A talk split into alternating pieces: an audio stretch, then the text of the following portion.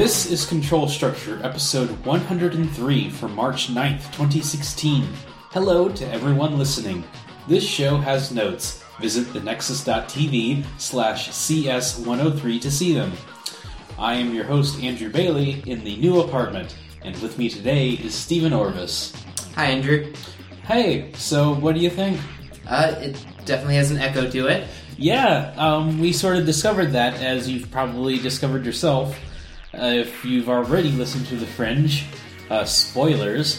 So, I've finally looked at a new place, and I have signed the lease as of last night, and I already have a few things in here, so it looks like my plan is going well, although I slightly miscalculated how much my car can carry at one time, but, you know, you just have to, live with that, I guess.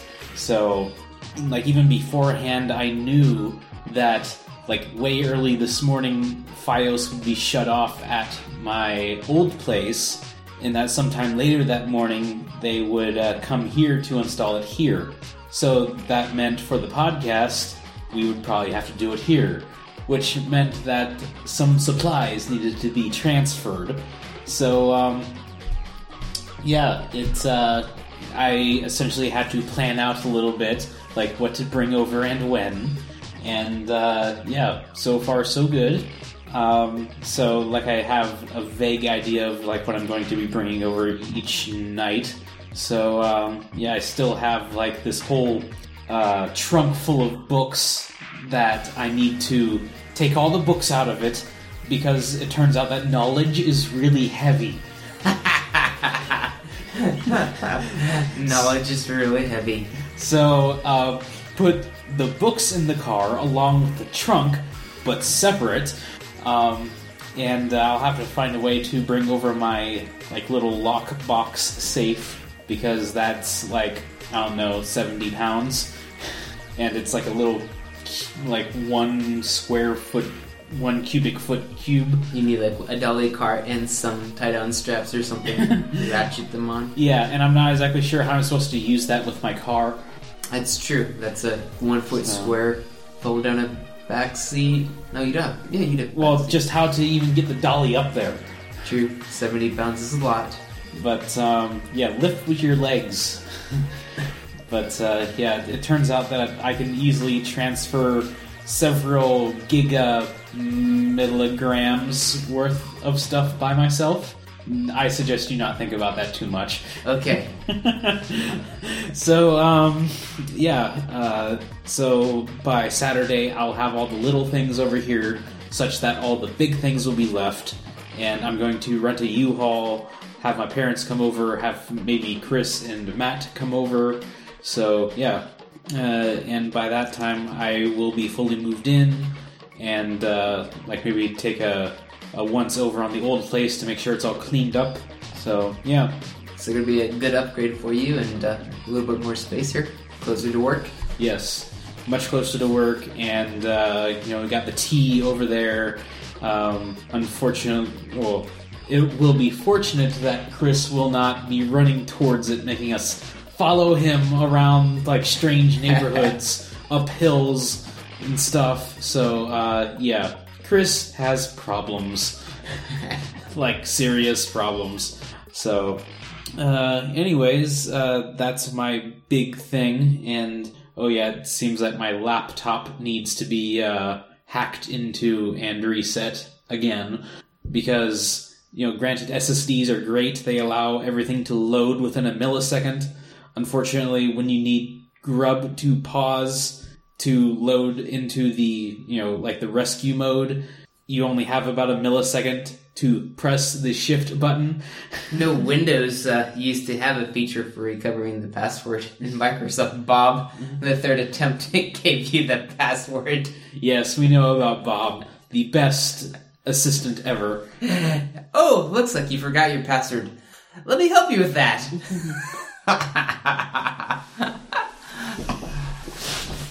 Anyways, anything big happening with you? Oh, I'm looking at going through buying a house, actually, so we'll see how that one goes. kind of still working out the details and hoping it all works out. But okay. So I guess both of us are possibly looking at new housing here. Possibly. I'm hoping my whole thing works out. For you, maybe. For you, I guess it's definite. For me, actually sitting here. Yes, it is reality. It is reality since we're sitting here. So, yeah, as I was saying, the Fios guy came this morning. So, got it all set up. And, I mentioned that, here's my old router and stuff that you guys gave me, 5 years ago. I don't use it. I had to, dig it out and stuff because I use my own router with the Ethernet. And, apparently, as I suspected, it's I'm going to be, setting up with the Ethernet. If you have your own router, that'd be fine. It's okay. So, brought it over there and set it up on, the duct work in the basement. And another thing is that it seems like this place is made out of concrete. So... unfortunately, I can't just drill holes into the wall. Unfortunately, I have to go with plan C. Plan B was, fish it through the ductwork, but apparently that's all nice and sealed and insulated. So, I guess surviving a nuclear attack and having nice insulation is a good compromise to not being able to, run your Ethernet cable through things. So it means that I have to run Ethernet cable along the floor. But, thankfully that doesn't exactly cross any kind of traffic flow. So, standing there underneath the router in a bunker, testing, doing a speed test on my phone, 50 megabits up and down, good. So, even though I'm partitioned for 150 megabits, so then I get here, open up my laptop, and same thing. And then I notice I am on the Wi-Fi again. Plug in the Ethernet cable, and it's only maxing out at it maxes out at 90 instead of 150. Wait, this laptop doesn't have gigabit Ethernet, does it? Sure enough, it doesn't. So, I had to log into my server, which is now on. And download a few ISOs, and it seems like it maxes out at about 140.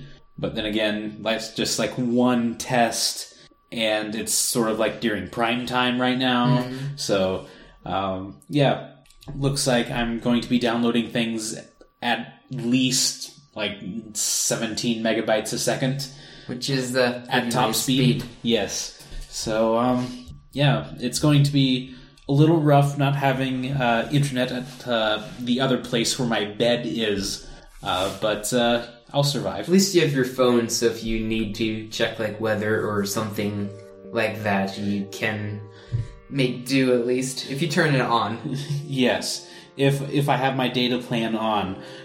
Right now I have a 2 gigabyte plan, and I've used 13 megs. That is so much. I don't think I'm going to make it. Too hard to think about right now.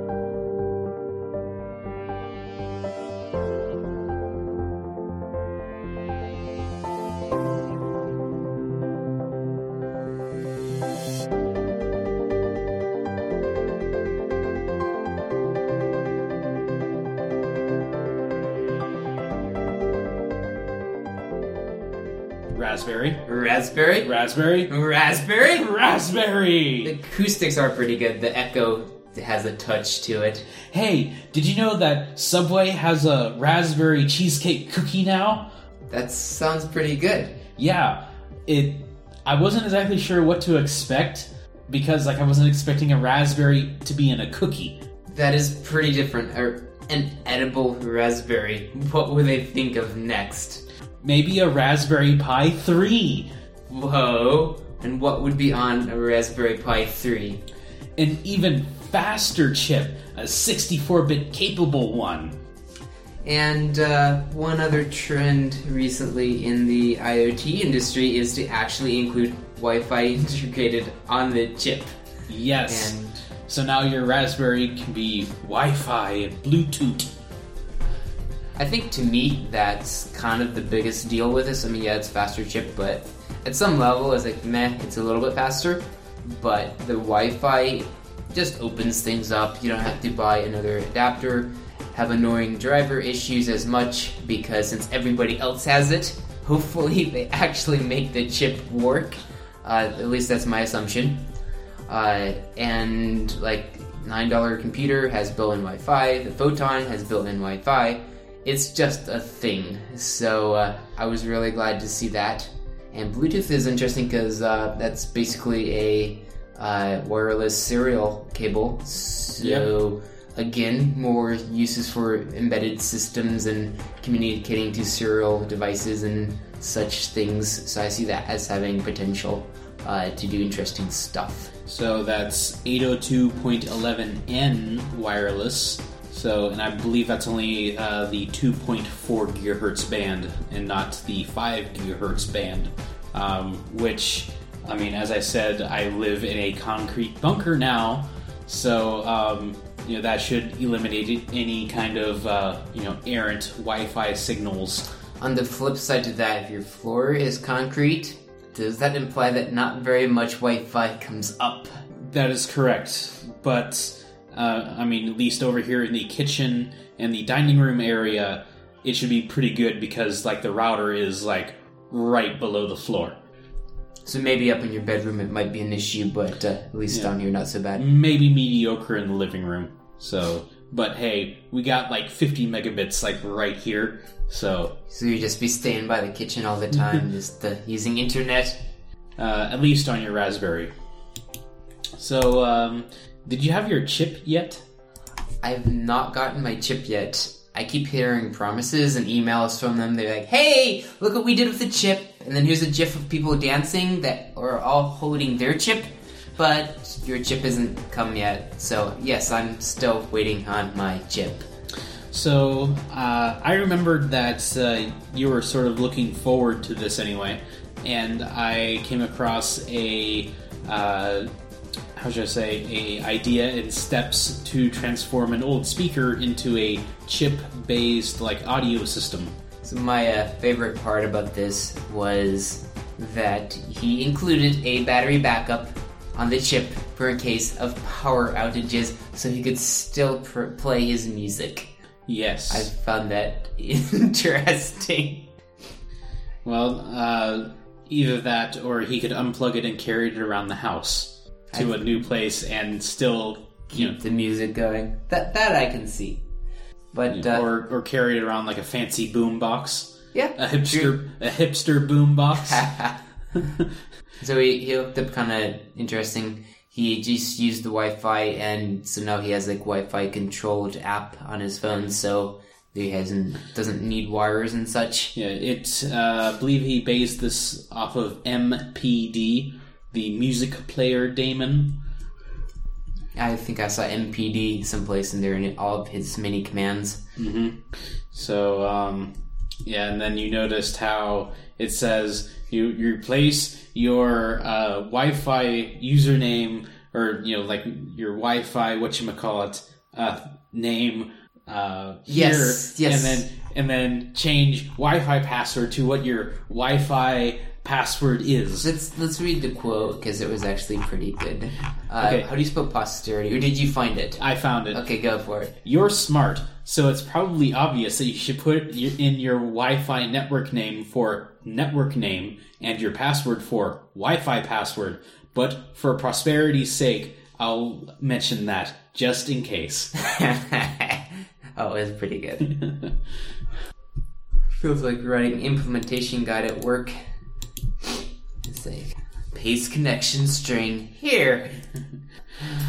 And then the directions you're like, and then add the connection string to the place where it says connection string. So, we're all into solid-state drives, as we mentioned. But how about solid-state drives and a whole bunch of servers? Well, it turns out that's what Google's been doing for over 6 years. And just like their report on hard drive mortality like over 10 years ago, they've now released a report on how solid-state drives do in the data center. So over 6 years, 10 different models and 3 different flash types, SLC, MLC, and EMLC. I'm not exactly sure what that means, across both enterprise and consumer-grade drives. So some of the things they found out. Ignore uncorrectable bit error rate specs. Meaningless number. So I guess this is like specs about like for like X amount of bytes read, like there will be one failure. Apparently that doesn't exactly count. Good news. Raw bit error rate increases slower than expected from wear out and is not correlated with any failures. High-end SLC drives are no more reliable than MLC drives. Bad news, they fail at a lower rate than disks, but the uncorrectable bit error rate is higher. SSD age and not usage affects reliability. Bad blocks in new drives are common, and these drives with a larger number of bad blocks are more likely to lose hundreds of other blocks, mostly due to die or chip failure. And 30 to 80% of SSDs develop at least one bad block, and 2 to 7% develop at least one bad chip in the first 4 years. So, this is sort of interesting conclusions that, especially the actual age of the drive affects when it will die and not how much you use it. Because it seems like everyone's concerned about, writing too much to the drive. Yes, I've heard a lot of hype about that. So, and that kind of runs counter to, as I said, it runs counter to the prevailing conventional wisdom for solid-state drives. Mm-hmm. And that statement, though, is kind of backed up in those stress tests that we examined many podcasts ago, where they really stressed out the SSDs hard. Yeah. And they were, living incredibly past their expected lifetime. They were, way past. Yeah, was it, 2 petabytes or something? Yeah, it was petabytes, which you're not doing... Which is the order of magnitude above terabyte. Yes. So that's just an incredible amount. Now the interesting thing to me, I can see over time, it gets electricity leaks out of the gates and stuff. I understand that. But other than that, I don't understand why an SSD would go bad with its age. To me, that should be something that shouldn't really get bigger or smaller.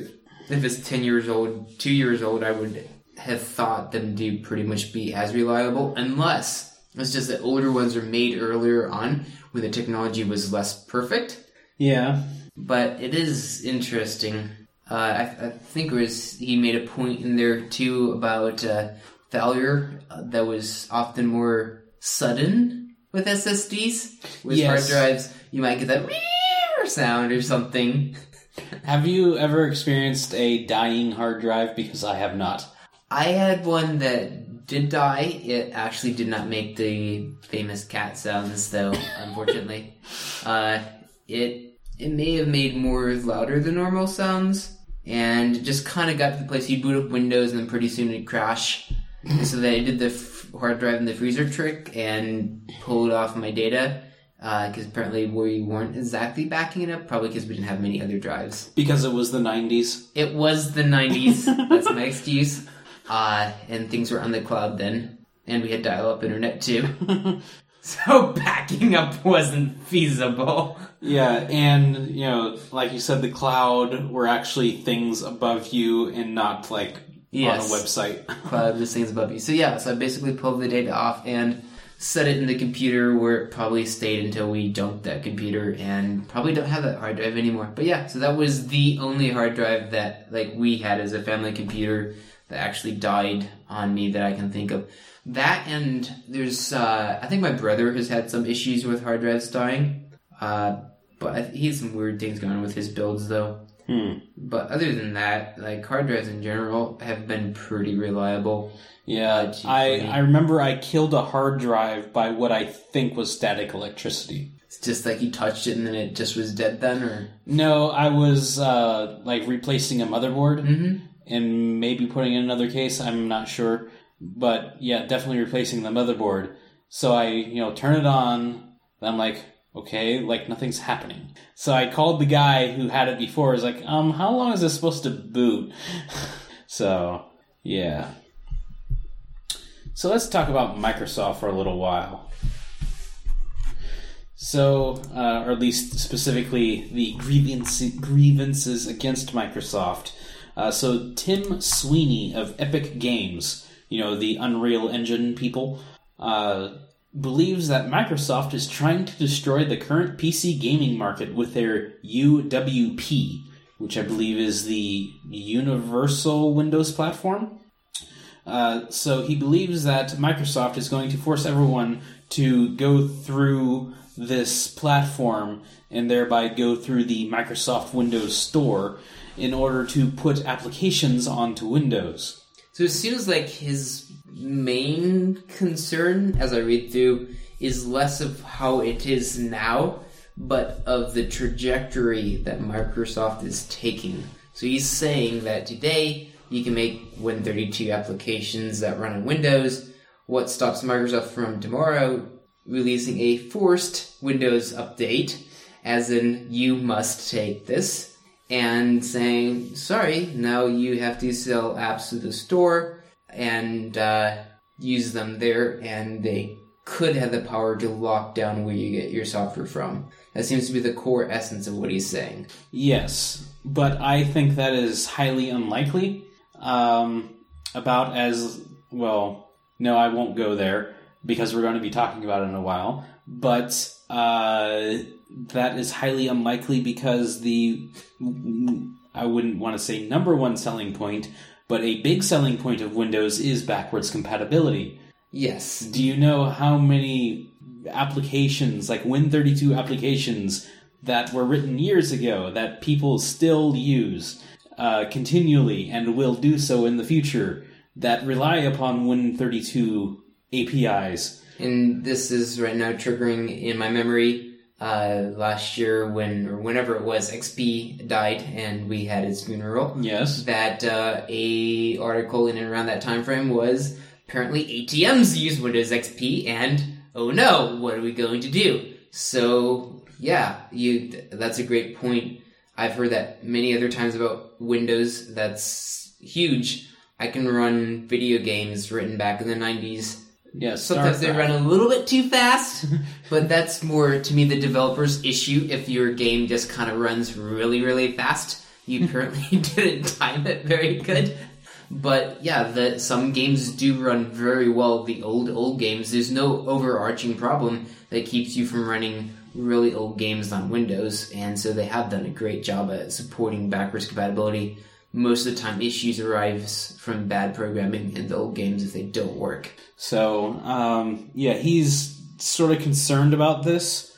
There's also reports of the UWP not working with, how should I say, gaming-specific features like SLI and Crossfire and, multiple GPU setups.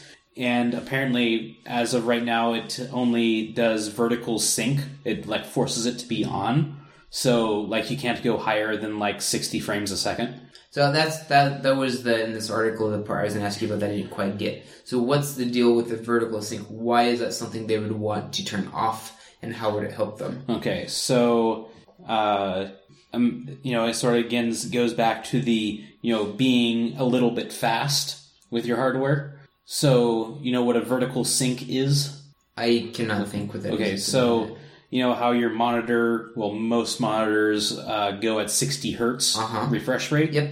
So, so when a GPU is drawing out an image, it'll do so in a buffer. Yes.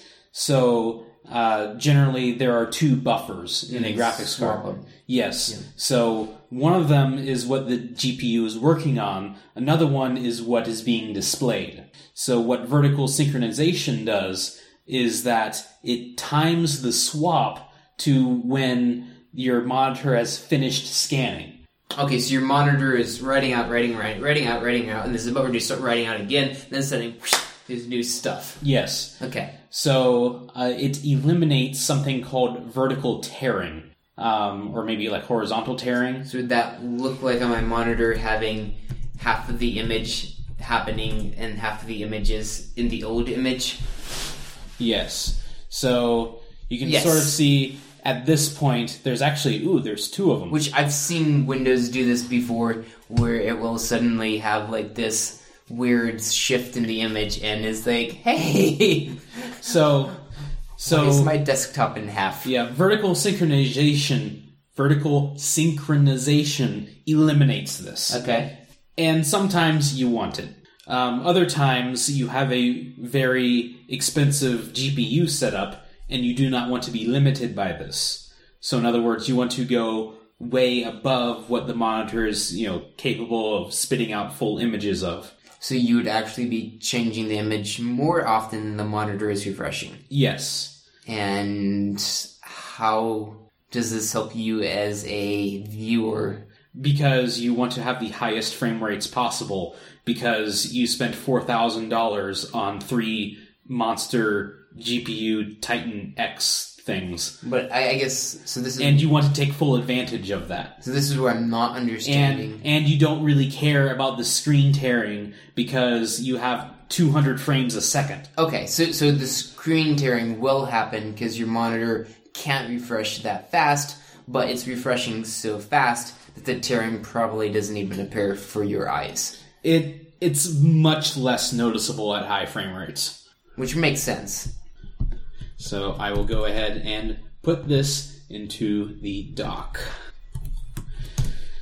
So going back to that, I believe it was like Rise of the Tomb Raider. Oh, great. Now my chair is broke. Did it bend? Yes, it bent. Okay, well, I guess I'll be without a chair for the rest of the show. So at least it'll make it go somewhat fast, hopefully. The Rise of the Tomb Raider was recently released. Apparently it released on both the Windows Store and on Steam. Guess which one did not sell as well? I'm going to go with Steam selling more well, because Steam is a great platform, and Windows, basically no one uses that to buy stuff, I would guesstimate. That is correct. So, Peter Bright over at Ars Technica has a more nuanced approach to the Universal Windows platform.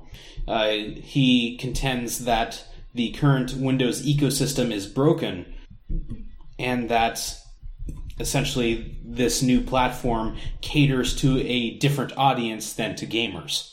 So what was ringing a bell for me when I read this article was I've long heard complaints against Windows and favor for Mac or Linux, saying there's really no centralized way signed official apps, and because of that it's like, oh, I want a game about playing volleyball, so you Google on the internet download game for volleyball, and then it comes up with this program, this exe, and you like double click it and install it. Malware. And then the next morning you turn on your computer and it pops up a window and it says play poker online, you can win big money. And also all your stuff has been encrypted.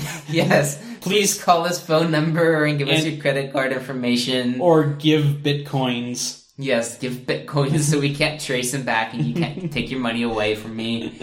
I've heard, numerous people speak out against this concept of just being able to download stuff and infect yourself. So what if I need a better term here, a more sensitive term. I'm going to say stupid people, but that's non-computer savvy people. Is that kind? Okay. I'm working on being kinder when I speak. So less computer savvy people now have a way they can go to the Windows Store app and search, I want to play solitary, and so they can type in solitary, and it will give them options of things that are at least hopefully reasonable and probably run in the sandbox, probably don't interact with other programs, or as the article mentions, text documents on their desktop, encrypting them or anything weird like that. Solitary. You talk funny. That is a game I've seen many old people using on their computers. That currently is the game that they like. I'm with you there. So, if you recall my hesitation of something that would never happen, well, something has happened, or at least will happen. So, after doing the unthinkable and releasing SQL Server 2016, in 2016, Microsoft will release SQL Server for Linux. The best part about this, I just kind of clicked. They have like a big heart between SQL Server and Linux. Isn't that cute? Yeah. So, yeah. I recalled that, hey, you're part of the Microsoft ecosystem, but you use Oracle for your database. Yay! Yes. This is actually kind of nice, though, just looking at this, because Linux is just kind of fact standard for servers, and so it makes a lot of sense from that perspective. From another perspective, just ease of use, it makes, if by chance my company did start using SQL Server, it makes it a whole lot easier for me to get into DevOps stuff of Vagrant, to spin up a VM, and spin up a server on it and be like, hey, I now have a server running to do my stuff. Whereas with Windows, you're going to need a license and you need this and that. So it makes a lot of sense, and it follows the trend of we've been seeing in the past year of Microsoft is the new Google and Google is the new Microsoft. Indeed it is. So where is Microsoft and what did you do to it? Also, where do you want to go today? Linux, apparently. So it's good to see Microsoft acknowledging Linux and seeing its value and catering to people that wish to use it. And I don't think, kind of like most things in life, no one thing is the perfect solution for all situations. So Windows is good for some stuff. Linux is good for some stuff. Macs are good for video editing type of people, I guess. I hear creative types. Creative types that don't... I don't know. Anyways, I'll leave that one be. But I think all have own niche markets where they have their place, and it's kind of recognizing by Microsoft that servers do rule in Linux or Linux rules in servers. There we go. Other way around. So that's a good move, I'd say. Yeah, I'd love to see some benchmarks. So, say hello to Drown, a new way to get your server's private key. TLDR, disable SSLv2 everywhere right now, you idiot, because your security is only as strong as the weakest link, even if your servers support TLS 1.2. And make sure you check things like mail and FTP servers, and not just web servers. So I was just kind of reading through, getting the gist of how it works, and it sounds like, on the high level, they watch encrypted connection back and forth, and then they're asking, then as a third party, they ask the server some request in the older encryption format, and somehow that exposes the vulnerability. Mm-hmm. So I wasn't exactly brave enough to open up the actual proper research paper document on the bottom. But it turns out that a lot of places use the same certificate and key for servers of many different protocols, and especially on mail servers, that they the idea is some encryption is better than no encryption. Also service the older secure protocols too. Just in case if some server way out in no man Landistan wanted to send mail and it wasn't exactly up to date. I feel like encrypting email is more of a recent phenomenon. It's kind of a thing that has not gotten much attention, so it's kind of an overlooked thing, I feel like. Yeah, and I think that will be changing pretty quickly now that Google has put that little, red unlock icon in Gmail.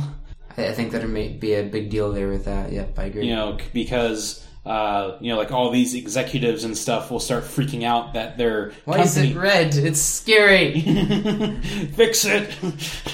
So, it's, just to take a step back, it's amazing what that will do, for the greater good, mm-hmm. Especially I remember back even a little further that Google published these statistics on, incoming mail servers and did, the most popular ones. Apparently, Comcast was only sending encrypted mail about 60% of the time. By the time the next report came out, it was 100.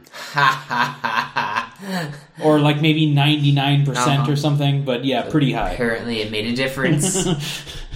So, and who said Comcast didn't care? They still don't. So, Amazon. Let's talk about Amazon for a while. We need, a catchy thing for Amazon. So, Amazon has a few devices. It has, their Fire tablet, their Fire phone, Fire TV. They might actually have a Fire. While you sit warming yourself in front of the fire, you can listen to books and see the text of the fire. The fire could make text appear, so you could read your book in a fire shape, and then you could click next, and the fire would go whoosh, change. So they Amazon dropped full device encryption support from Fire OS 5. This apparently happened back in September. The only reason people got upset over it recently was because it's being pushed to other devices. I think they might be slightly older devices. The reason being that since it's an enterprise level feature, since, and most people do not use enterprise level features because they are not enterprises, mm-hmm. that, most people weren't using them. So they decided to get rid of a few of these extraneous features that people weren't using anyway that might cause problems in general. Just make a smaller, more, cuter, maybe a little bit more faster system, right? Yeah, and that's one thing the article mentioned was speed, which, if you encrypt it, it's going to be slower. So, turns out that was a false, maybe bad assumption. That turns out some people actually do encrypt their Amazon devices, and when you tell them that, let's see, where was it here? Maybe in the other article, that your device has encrypted data, however, device encryption is no longer supported in Fire OS 5, follow the steps outlined below to save your data. Showing people that message makes them a little angry. So, an uproar happened, as was justified, and what should have happened. And, the next day, Amazon reports that a new Fire OS update will be coming this spring to bring full device encryption to their devices. So it's interesting for the Amazon, I don't know, defense might not be quite the right word there, but if it's a feature that wasn't, they probably did an analysis and found not many people using it. And this is back in September. The hype with Apple is recent, and now it's the hype with Apple is driving this to happen. It still would have been a big deal, I think, if it was publicly exposed in September, but it's not the same level. Yeah. So, with the attention to that case, which we will get to in a moment, people have realized that, without encryption, anybody can, get my tablet and presumably have access to my Amazon account. Yeah, which could be really bad. Yes, especially because Amazon really likes to save and hold on to credit card data. They do. Maybe have a gift card balance or something, too. Mm-hmm. So, bad on them, but, okay, they're going to rectify it. Hopefully, it will be better this time. So, our well, I wouldn't want to say favorite, our most talked about FBI, director, I guess. Yeah, FBI director, James Comey. Congress apparently fished some answers out of him and got him to admit that part of the reason that they issued their backdoor warrant is to set a precedent, and that it would not just be used for one phone. This was interesting because Congress... So, just as a recap, so that San Bernardino shooting thing, the FBI gave Apple a warrant or something that says you need to build a version of iOS that bypasses all of these restrictions regarding passcode, so we can try as many times as we want, and the phone won't kill itself. So, go on. I'm sorry, I lost my train of thought. Think for a second. Some of the pointed questions included: why did they wait 50 days to go to court to get this warrant? Why did they bungle it so much that they told the city of San Bernardino, who actually had the phone, like actually owned the phone, like even before this, to reset the iCloud password, because apparently, like, when it is on Wi-Fi, it'll go ahead and back up itself, maybe. And also other questions like, would this set a precedent? And, the idea was that it would. He apparently fessed up to that pretty easily, which is kind of bad because the FBI has, according to Mr. Comey's recollection...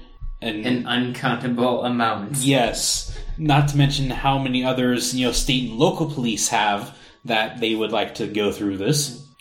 Another thing is, once this has been created, like, what will happen when the government of China asks for this capability? Mm-hmm. And we all want China to be able to decrypt our devices and things and know what we have on our secure... Oh yeah, absolutely. Things. Yeah. So one good thing that I was seeing in this is it sounds like Congress is very much against this, and so that's good. I was thinking motivation-wise, it could be people, but a lot of it could be these companies. If you read we discussed it earlier, The Fringe, whatever it's called, when they're giving like their legal opinion to the court. The Amicus Brief. That thing. Amicus Brief. I'm not even sure if I can pronounce that. But anyways, Google and I think Facebook and a bunch of different companies, Amazon too, ironically, have all been advising the court not to make Apple do this. And so I think that's a lot of pressure on them, probably even from political. If you have all these big companies that probably giving campaign contributions... Yeah. Maybe you don't want to be, of course, slapping them. Apparently, lobbying is an avenue that's open to everyone if you have enough money. And right now, tech companies have like the most money of any companies. You do have quite a bit of money right now. Like hundreds of Instagrams worth of stuff just lying around. Plus the overseas stuff. Mm-hmm. I guess they could repatriate some of those funds and pay taxes on them solely for the purposes of lobbying.